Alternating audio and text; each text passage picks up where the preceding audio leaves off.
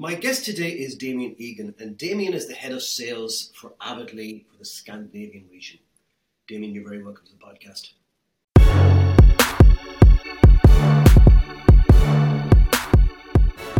Thank you very much for having me, Paul.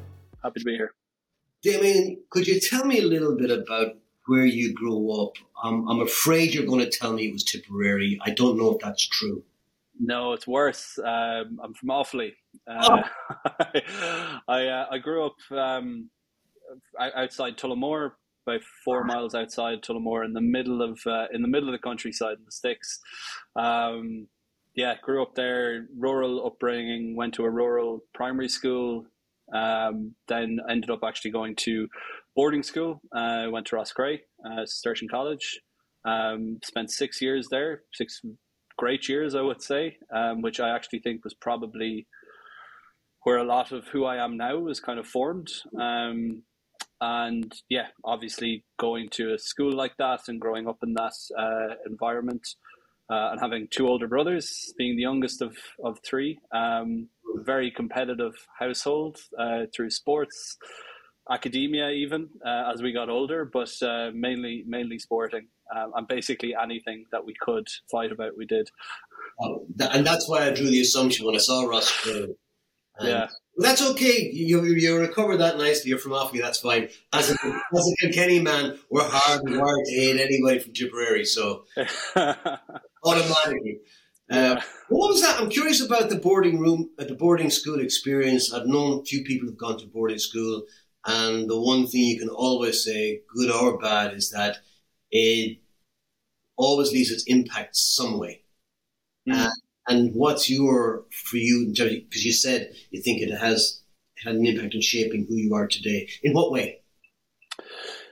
Yeah, it's uh, it's something I get asked an awful lot because, uh, particularly where I am now um, in Oslo, which I'm sure we'll get to, is uh, it's not very common for people to have gone to boarding school. So it's uh, it's it's something I'm used to answering. But I, I really think it's um, for me anyway, uh, and obviously everyone has their own experience of it, but for me it was very formative in terms of it was the first time I was really responsible for myself. Like I was, I it, obviously we had structures and we it was quite strict in terms of like what you could do, and it was very regimentous your day.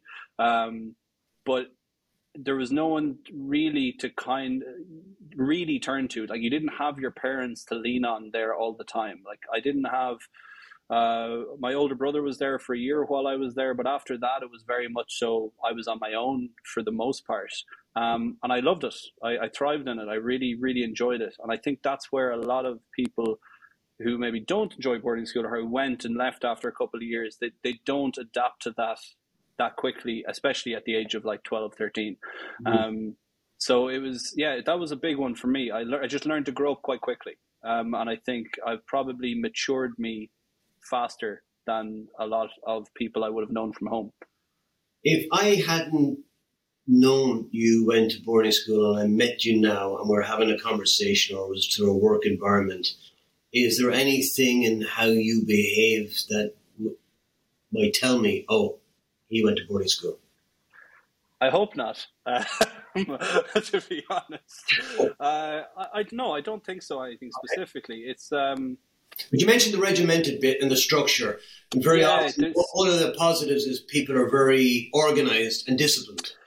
Yeah, there, there's probably that. Like there, there's part of that, but I think there's some some things that uh, partially boarding school was one of them, and it kind of maybe hammered home some some things that I, I, I was naturally built into me anyway, uh, and it was mainly around competitiveness. It was like, uh, and that started with sport.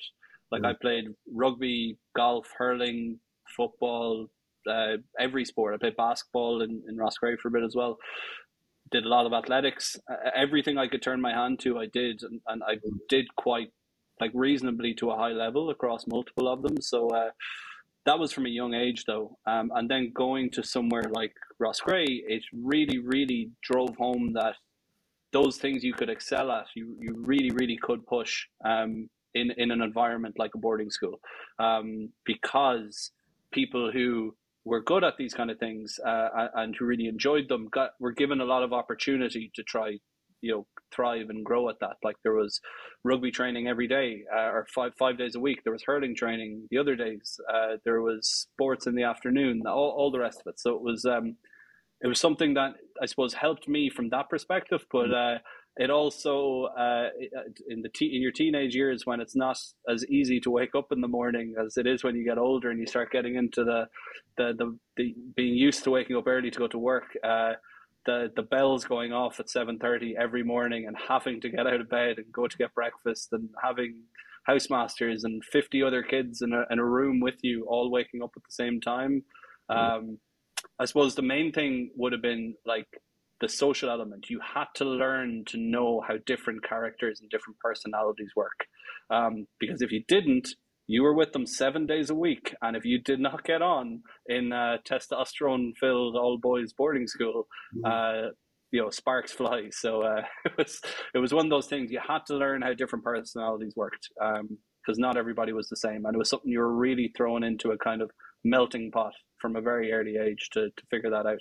Yeah, I would imagine that. I would imagine that if you weren't good at getting on with other people, that in an environment like that, you'd, you'd be sorted out pretty quickly. I'd imagine. There was a bit of that. There was a few guys I remember who ended up on the wrong side of that one. Mm. yeah, so mm. you, would be correct in that. It's not a bad thing in itself. Obviously, it can be taken too far, but in yeah. itself, knowing that that's there does provide people with kind of instant feedback as to what kind of behaviour socially amongst your peers is acceptable and, and what isn't. Um, I didn't go to boarding school, but I did go to a CBS school, mm. and quite similar. You know, it was an all boys school as well. Yeah. And you learn to navigate the parameters of social interaction very, very quickly because you you straight outside it, you might have got a fat lip. Mm. And, um, I'm not condoning that. I'm just saying it was a fact of life. Yeah, it was the realities of it, though. No, yeah. you can't take, you can't ignore it either. Yeah. Was there anybody back then, in terms of uh, teachers, etc., who would have inspired you? Uh, you would have really looked up to and taken kind of life lessons from. God, in school there was uh, at that that age there's a there's a couple of people that stand out to me from between teaching and coaching, um, I suppose there was a one that stands out to me immediately. I had a well, one first and foremost, my dad was my rugby coach when I was young, and he's been very, very influential in my whole life across mm. all sports, across advice, uh, what not to do, what to do, um, you know, and and he's been really influential for me in in that respect. And obviously, I'm youngest of three brothers, so both of them, particularly as I got older, both my brothers have been more influential as I've gotten older and kind of people I can really confide in and speak to. Um, but from a young age, outside of like my family, there was uh, a, a hurling coach, uh, Seamus McKeough. He's still to this day one of the, I would say, best coaches that I had in terms of forcing you to kind of be accountable for what you do while you're not at training you know like so how do you eat when you go home? How do you do you practice like do you, do you pick up a hurl every day and practice when we don't have training that evening? You know holding you accountable to the standards that he wanted you to kind of set for yourself like that was a that was a really really good one for me. Um, and then in Roscrea and in school there were a couple of teachers that were just fantastic people and i would actually say they were probably the teachers that I'll remember the most and remember the best because they were kind of the ones that once you got to the kind of 17, 18 age, like that kind of fifth, sixth year, um, they're the ones that started treating you a little bit more like adults and less talking to you like student, like talking to you like children. Mm-hmm. Um, and they were the ones that I really remember and that I really like have a lot of respect for, um, and I think very fondly of. Like so, yeah, there was there was two or three of them that were like that. Um, I had a business teacher, Flora O'Brien, my German teacher, Neve O'Rourke, economics teacher, Brian Lynch, there Jerry Grealish, who was a chemistry teacher. wasn't I didn't do chemistry, but really really good person to talk to and uh, even just have a chat with. Um, and the principal at the time, Marceline Cody, was always a very motherly figure to everybody who was there. Uh, kind of cracked the whip. So uh, yeah, there there were some of the people that really kind of stand out to me. Mm. There's not a lot of hurling or rugby happening where you are right now in, in Oslo. not quite, no. how, how, did you end up there?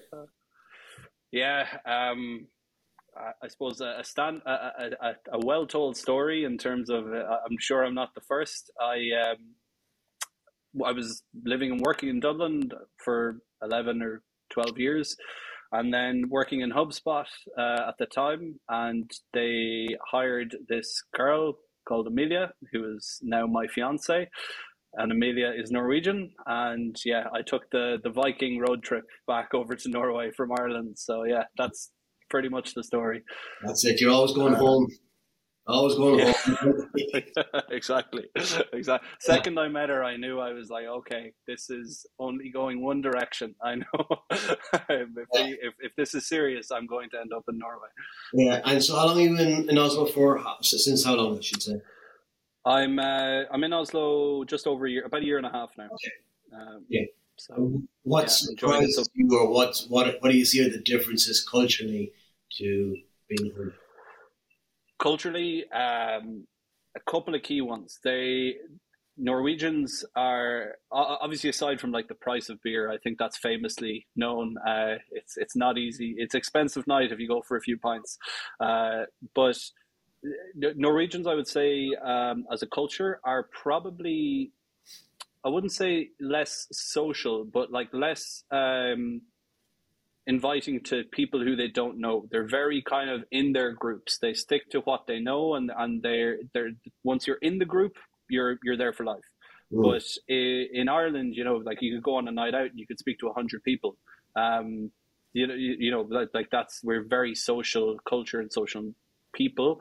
Um, Norwegians, I suppose, are more of that kind of Northern Europe, Germanic, straight laced type thing. Uh, the other thing that's um, a huge, huge difference is it is now 10 to 4, um, and there's nobody in the office except me. I can see uh, one of my other colleagues, Christina, is packing up now and leaving. Um, whereas in Ireland, you know, that is that just wouldn't happen. the days on the. And they come in earlier or and just go earlier they do come in earlier. Most people would come in and st- but they'd be start. Uh, most people would start work around eight. A lot of people might start around seven, um, so they could finish up earlier and take a shorter lunch.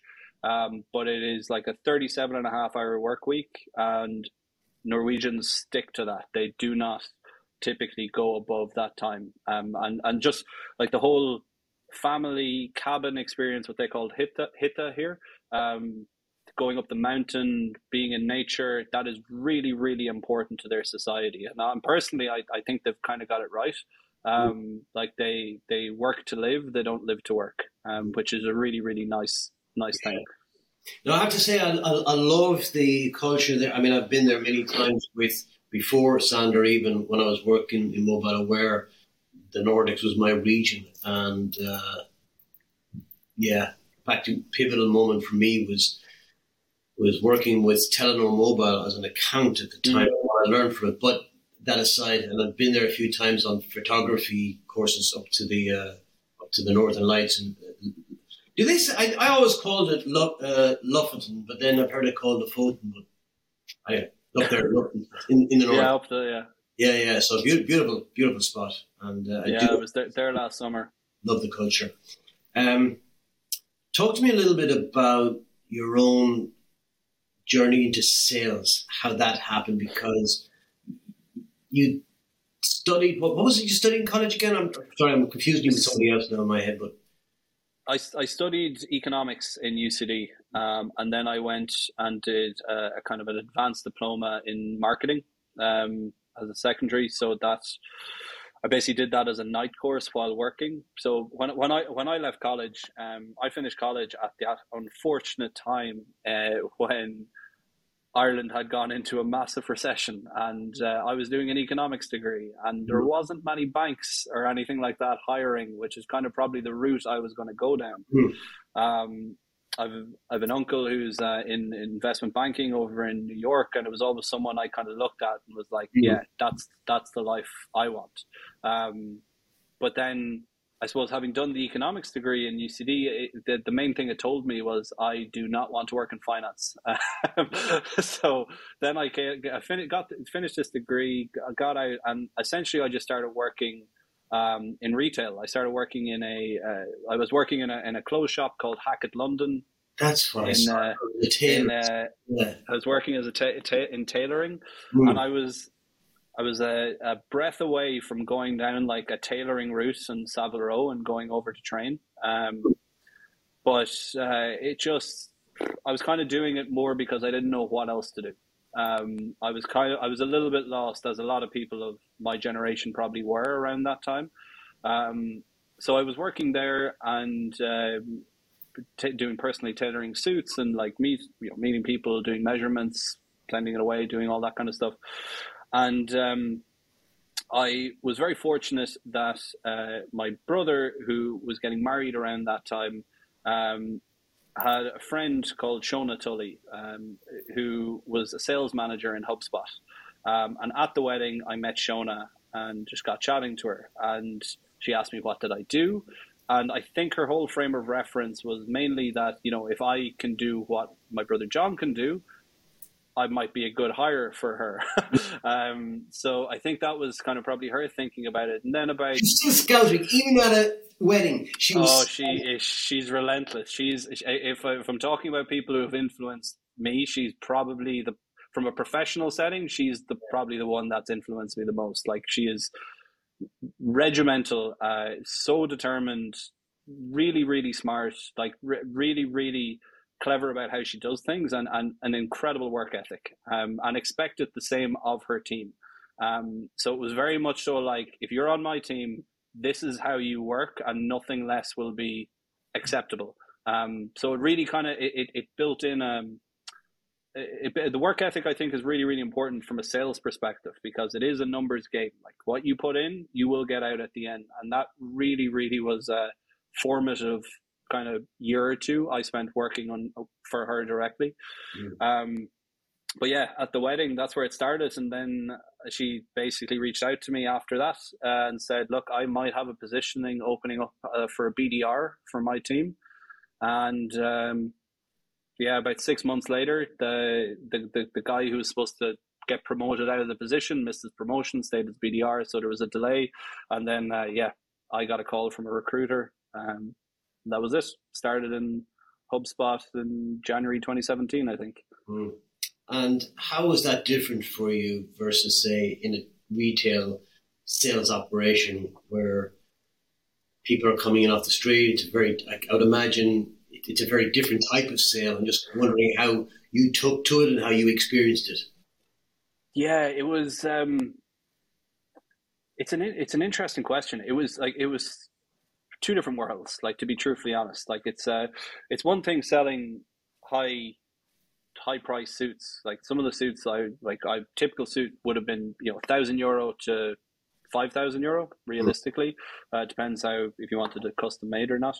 Um, but when I went into one of the things I think they were very concerned with me about going into the software world, and I, I, actually think if I was applying for HubSpot now, I wouldn't get I wouldn't get the job. I wouldn't even get past the recruiter, um, based on like they've they're too big. They're looking for more experience. The the, the product's gotten too big. You, you know all the reasons. Mm. Um, but at the time, they were kind of early days. They really only had one product at the time, um, so it was the biggest concern I think from the recruitment point of view was could I manage the pace um, of sales that was expected in HubSpot? And I think for the first few months, um, first two or three months, I was kind of going through the motions a little bit. I, I wasn't aware, I wasn't so aware myself as to like, I was on a timer in terms of that six month probation to like, I needed to be at 100%.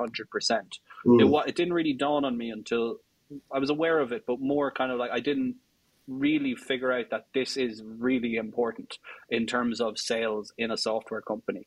So the first few months, I, it took probably I was slower to take it up, but then after that, um, it it became just you know very natural to me. Like it was a really steep learning curve um, in terms of knowing the product, understanding how a B two B sales process in a software company works, like understanding like you know you you know this better than anyone understanding not only the questions to ask because i was told like you know more or less these are the questions you should ask you need to qualify for xyz in order to book a meeting but i had no idea really why those questions were important. Mm. Like it was very out of context for me. It took me a while to really figure out, you know, my own strategy within that, within that kind of framework I was given. But once I got that, that was.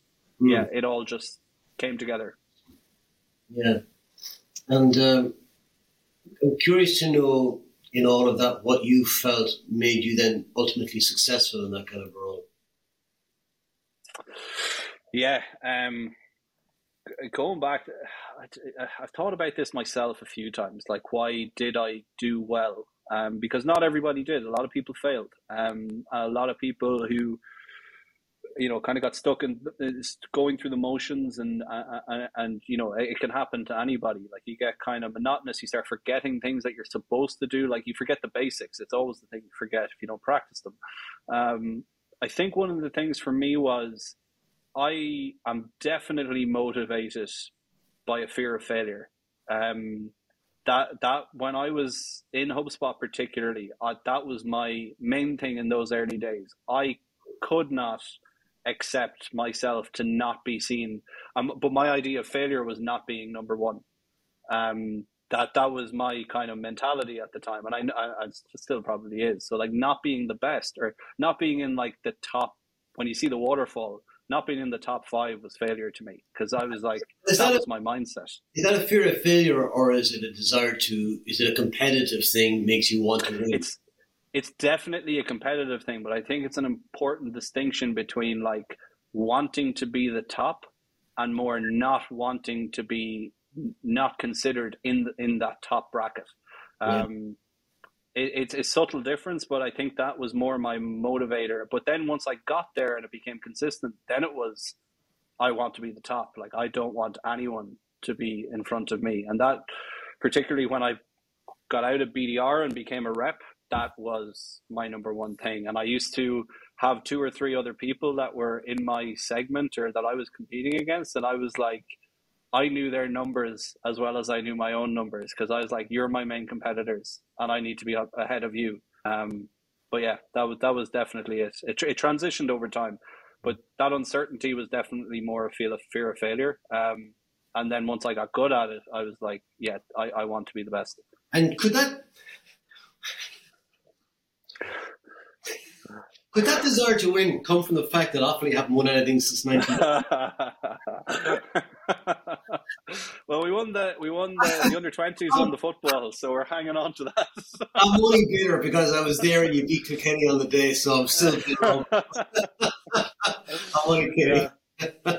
maybe, maybe it could, could be something to do with it. Um, but I would say that the fear of failure, to be truthfully honest, probably came more from um, like my home home life and being so competitive with my brothers like because we uh and even my dad being the coach and everything i did i never wanted to be seen not to be doing the right thing um in terms of like letting them down or giving them a reason to critique me on something or you know and that was more in my own head that was never anything they put on me but like both both my brothers were yeah. very successful in their own right in rugby so i always held myself to that standard of yeah. like they played for Leinster. That means I have to play for Leinster. They play they play for Ireland. I have to play for Ireland.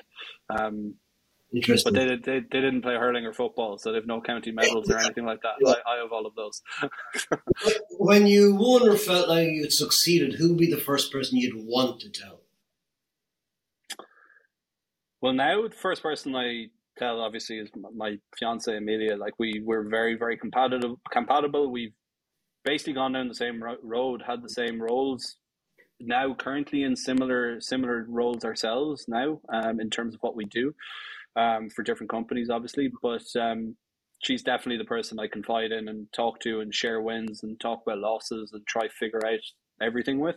Mm. Um, but outside of that, I would lean very much so on my oldest brother, John. Now, um, he's he's definitely someone that I would seek advice from, talk to about like things. Even even as as I've gotten older, as I've moved into kind of more senior roles, and he's he himself is the CEO of a company, so he um I lean on him on kind of management decisions, like how do you how do you inspire your team? How do you how do you make like how do you make decisions you know are going to annoy people or going to fly in the face of what people want to do. That, but you know this is the right decision, or you feel this is the right decision for the business. So he's someone I talk to a lot about. Um, you know, just life in general, but business as well. Okay, talk to me then a little bit about your journey then from sales into sales leadership. What that was like. What were the bumps along the road for you personally in terms of where you had to adjust your style or learn new skills? Yeah, this is uh, this is what I'm still learning, Paul. This is this is uh, again this kind of going back to the thing I was talking about Roscrea, knowing different personalities. Um, when you're in sales, you you need to know personalities in terms of like you need to know who's on the call on the opposite side of you, like who's making the decisions, who's influencing, who's blocking, the usual kind of um, you know things that would fall into who you're speaking to, what prospect or customer you're speaking to. But from a management style, you have to go so much more in depth in that. In terms of one of the big things for me is I, I'm quite a direct person. I, I you know I like to be told things directly. I don't wind people feeling like they've hurt my feelings or something like that. It's you know I'm thick skinned, I suppose, in that in that sense and try train myself to realize that not everybody likes getting very direct feedback or not everybody likes to mm. to um, receive things the way that I do is uh, something I'm still trying to really work on um, because you know everyone everyone reacts differently to this stuff and I don't want people to feel like um, I'm being overly aggressive or something like that when it's not intended that way like when I'm trying to obviously constructive feedback and I'm trying to assume that positive intent and that I'm I'm hoping that people other people assume my positive intent. Like no I didn't wake up to hurt someone's feelings and I'm assuming that you know you didn't wake up to ruin my day or anything. So um it's more just training myself how uh to understand my team better as to how they can how they want to be communicated to. That's the biggest thing I think. Mm. okay. What lights your fire most about life right now for me, um, for life in general. Yep. Uh, honestly, well, for life in general, there's there's a couple things. I am particularly enjoying learning how to do cross country skiing. Um, I'm really, really, really enjoying that. Mm. Um, I, I I'm also quite looking forward to. We, we kind of haven't really that one. I would imagine if you're not doing it from the time of two. Oh, listen, it's like um, the only way I can describe it is could you imagine putting a Norwegian out into the middle of a hurling match without having never played it before? yeah. That's the only comparison. It's just like yeah. I, am I'm, I'm very recognizable on every mountain as someone who does not belong. um, but uh, that that's one thing, just from a personal sense, really enjoying that. Um, the the pandemic, I suppose, obviously, as I mentioned, I'm, I'm engaged now, so mm kind of half started planning the wedding, but we've basically stopped every time we've started because with the pandemic and every, I don't know how many weddings I've been invited to that have been cancelled or postponed or rescheduled or whatever. Uh, so we don't want to go into that world. We're happy to wait as opposed to um, try to organize something in a rush and then uh, and then do anything. But quite excited about actually getting into that and like starting to plan that. And then from a business sense, um, I'm in a really interesting position where we are really starting to focus, basically since I've been hired in Avidly, um, to really try focus on putting a really good sales structure together for the company. Because traditionally, our business has been a merger of a number of different uh, agencies and IT companies and, HubSpot partners. Ultimately, uh, that's that's what we do. Um, but there has never been, as it is with a lot of marketing agencies, IT consultancies, there's never been like a proper dedicated sales team. There have been people who sell, but they're not salespeople. They're not dedicated to it. They're not like this is their job because they have to be billable or something as well. So this is the first time we're really putting that organization together um, to put a really defined structure on that. So that's what I'm working on at the moment. So I'm, I'm really, really excited about um, getting that launched and getting it up and running and getting people in place. Um, and ultimately starting training and getting them up to speed on how we do things and the way the way we sell. Um, yeah, that they're probably the things I'm most excited about at the moment. Um, what would you say inspires you a lot in terms of the people you work with? What is it that you see in them, experience that you said that yeah that gives you joy, that gives you energy? Yeah, there's there's a couple of things actually now that really stand out to me, uh, particularly in Avidly, because co- coming from HubSpot, it was um, HubSpot was such a well-oiled machine. It was it's it's it's so different to the kind of how how they works. Like it was insanely well-oiled. Everybody knew what everybody's job was. There was like it was you know I saw the stock price last year, went to the moon and everything. But now, um, in in Avidly, the thing that really really inspires me, the thing I I I, you know gets me excited as you as you say is like when I'm talking to someone, because we offer so many different services now, not just HubSpot, like there's people who know are experts on like Shopify, experts on like different technologies, creative, branding. When I talk to people who know something, who are experts in what they do, that I don't know about, that really that that that's the thing that like gets me out of bed in the morning. I love finding out um, about new things, but I also love seeing like other people being excellent at what they do, either speaking to a client, doing a training, whatever it might be. And and even in HubSpot, which is something I know very well, there are people in Avidly who know parts of it way better than I do. Um, and it just it's really mm-hmm. really good for me to see that because it means then there's always something new I can learn. Um, like there's no limit to it. Yeah, it, it, sounds to me that that learning is something that's really important to you. Does that go across the board? Uh, as in, it's not just about learning about the job, but about it's a curiosity about any subject matter, or is it? Yeah, I, yeah, I'd say it's any subject matter generally, but like in the like in a business sense, it's you know there's so much that we can potentially do that I'm just curious about. And I would like that to re- like to the point in terms of like the team and what I do. I would like that kind of inquisitive nature to be reflected on my team as well. I would like that. I want them to go out and try find mm. new ways of doing things, challenging. Like you know, just because I say something's the right way. Um, doesn't mean it necessarily is for that person. So I would like them to challenge that and figure out better ways to do it if that's the case, um, and, and, find out new ways of doing things like that. That is, I, I just think it's so important. Otherwise, you'll get bored. Um, you'll get lost in the kind of monoton- monotony of it. So, um, but generally speaking, to your question, um, yeah, I've always kind of thirsted for knowledge across everything. Like I read all the time. I love. Um, I consume uh, uh, more podcasts, I would say, than anyone else I know. Uh, on, on everything, like on trivia, on history, on sales, on leadership, everything. Uh, there's no, no limits. Oh, right. Oh, I don't know how to pick that. Probably favorite podcast at the moment I'm listening to. There's two I'm listening to right now. There's one uh, called um, Real Dictators, and I'm listening to the story of Adolf Hitler and his rise to power, which is just fascinating to be as as anyone I think would admit. But there's some great. The story of Stalin in that was just incredible. I thought.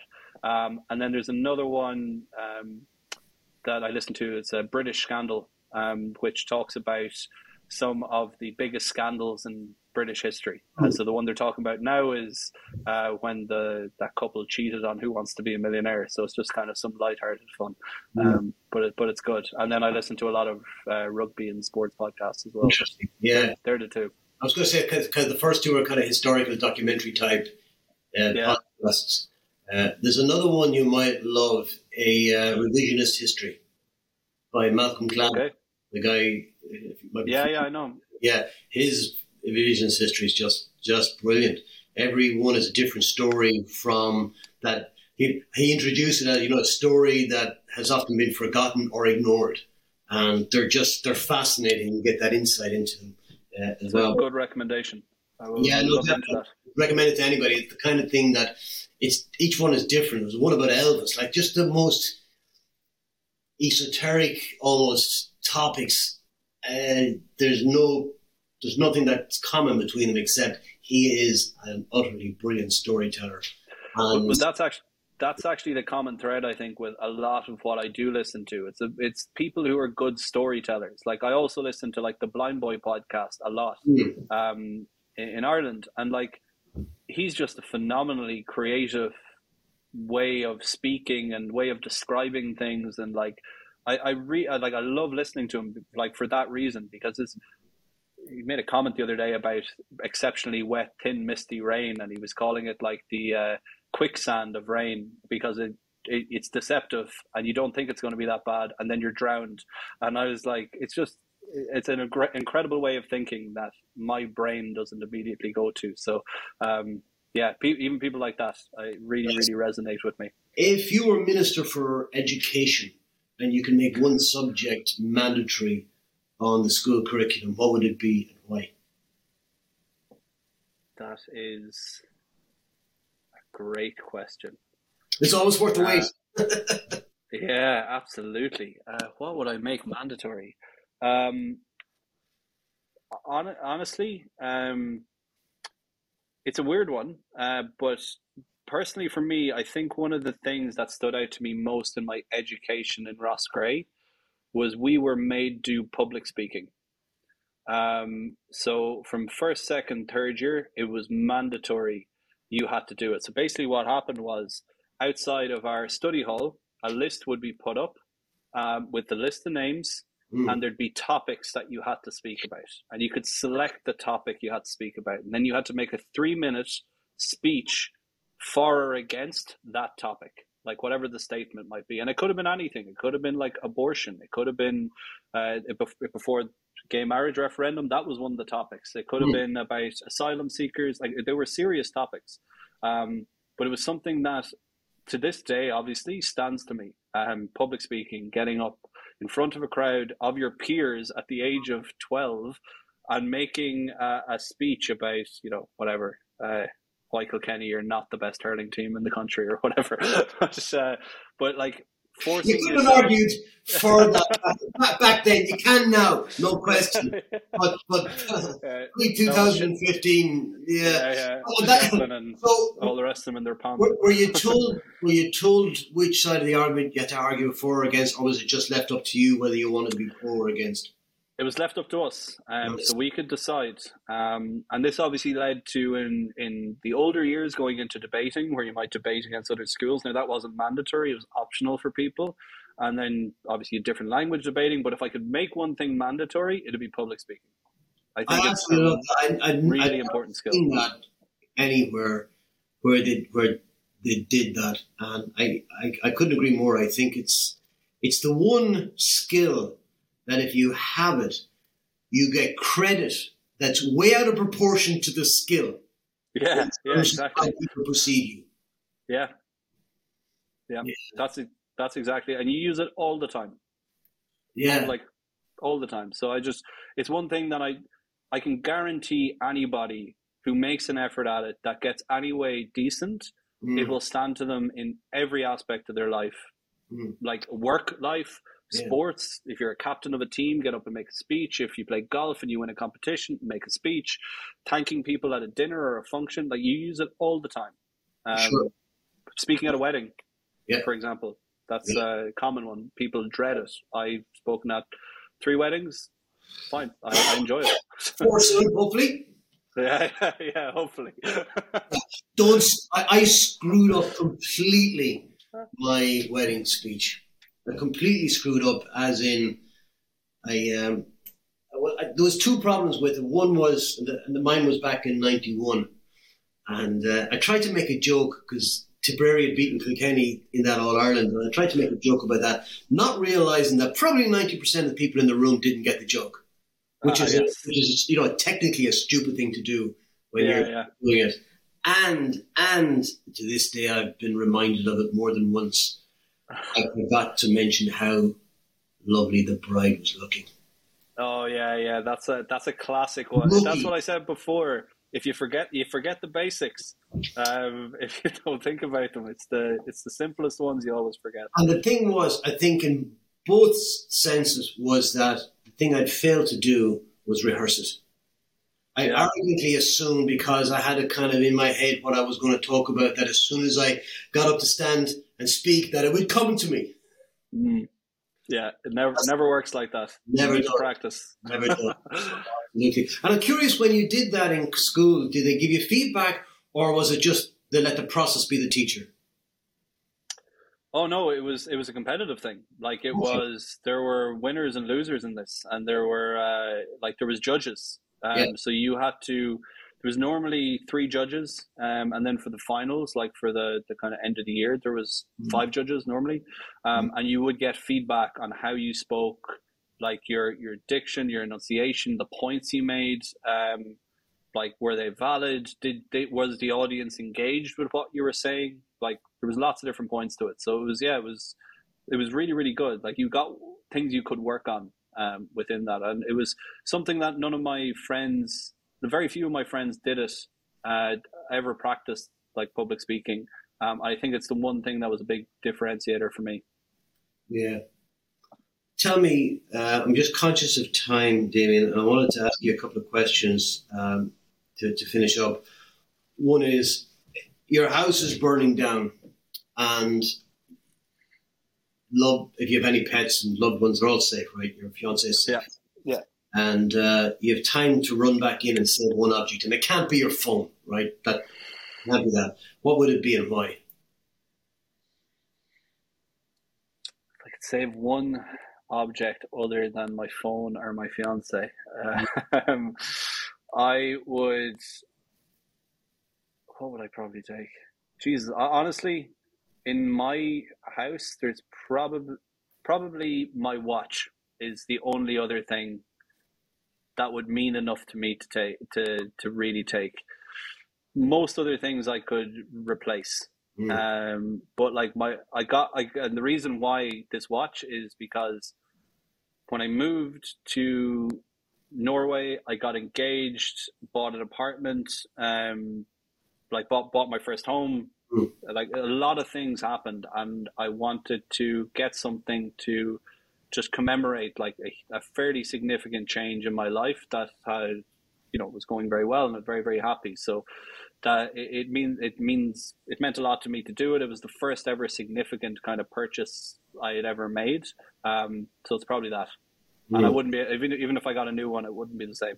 Mm. And was that, if I could ask, a watch that you always wanted, and this was the opportunity to get it? or did you go out kind of not having any idea and you just wanted something? It it it was, yeah. It, it, I would say it was closer to the the former in terms of like it, it was a watch that I've always really really liked. Um, obviously there are other watches that would be great, but you know the budgets need to be considered.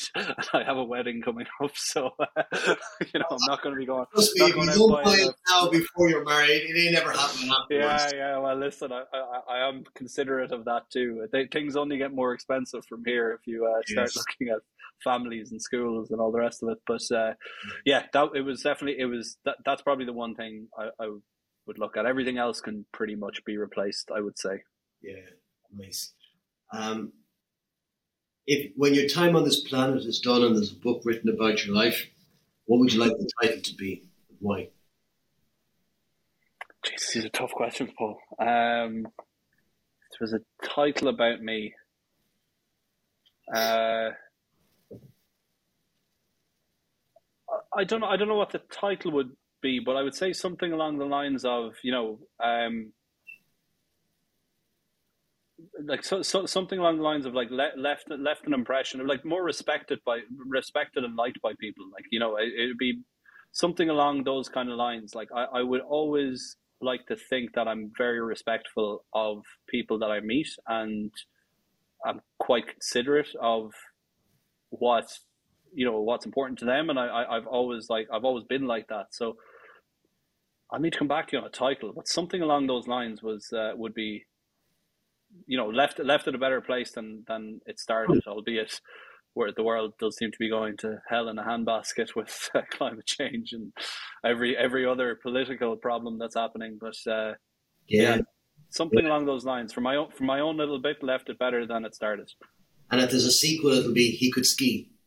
Yeah, yeah, yeah, yeah, exactly. Yeah. Oh, well, ide- ideally, it was Offaly won the All Ireland, all thanks to them.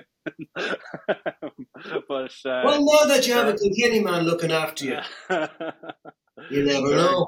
You never dreams. know. Things have happened, but uh, probably not this year for either of us. I think. I don't think so. No, no. no. Unfortunately.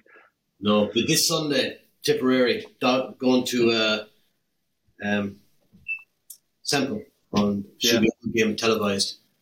uh, all That's right. the other thing. It's very hard to get that. Um, that's something I miss.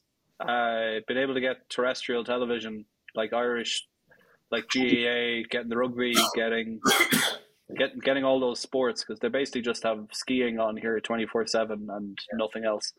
Have you subscribed to GAA Go? I haven't, but I, will I'll need to get a VPN and basically set oh, it up no, because quite, quite the opposite. I, oh, oh, sorry, I can't say for Norway, but I do know from it that a lot of the games that are on GAA Go, I can't access them from here. I have to go through a VPN to access them because they're only shown outside of Ireland because they usually have the rights sold to either Sky or RTE in Ireland.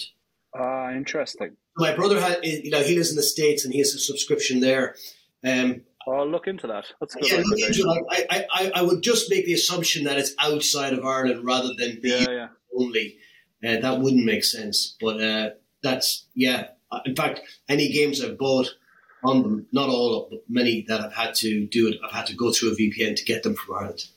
Gotcha. Okay, interesting. So and well, the quality is excellent. Like the, the screen quality was superb. Great. Okay. Right. Good stuff. Listen, Damien Egan, thank you so much for being my guest on the podcast today. I thoroughly enjoyed it. My pleasure, Paul. Great to talk. Uh, anytime.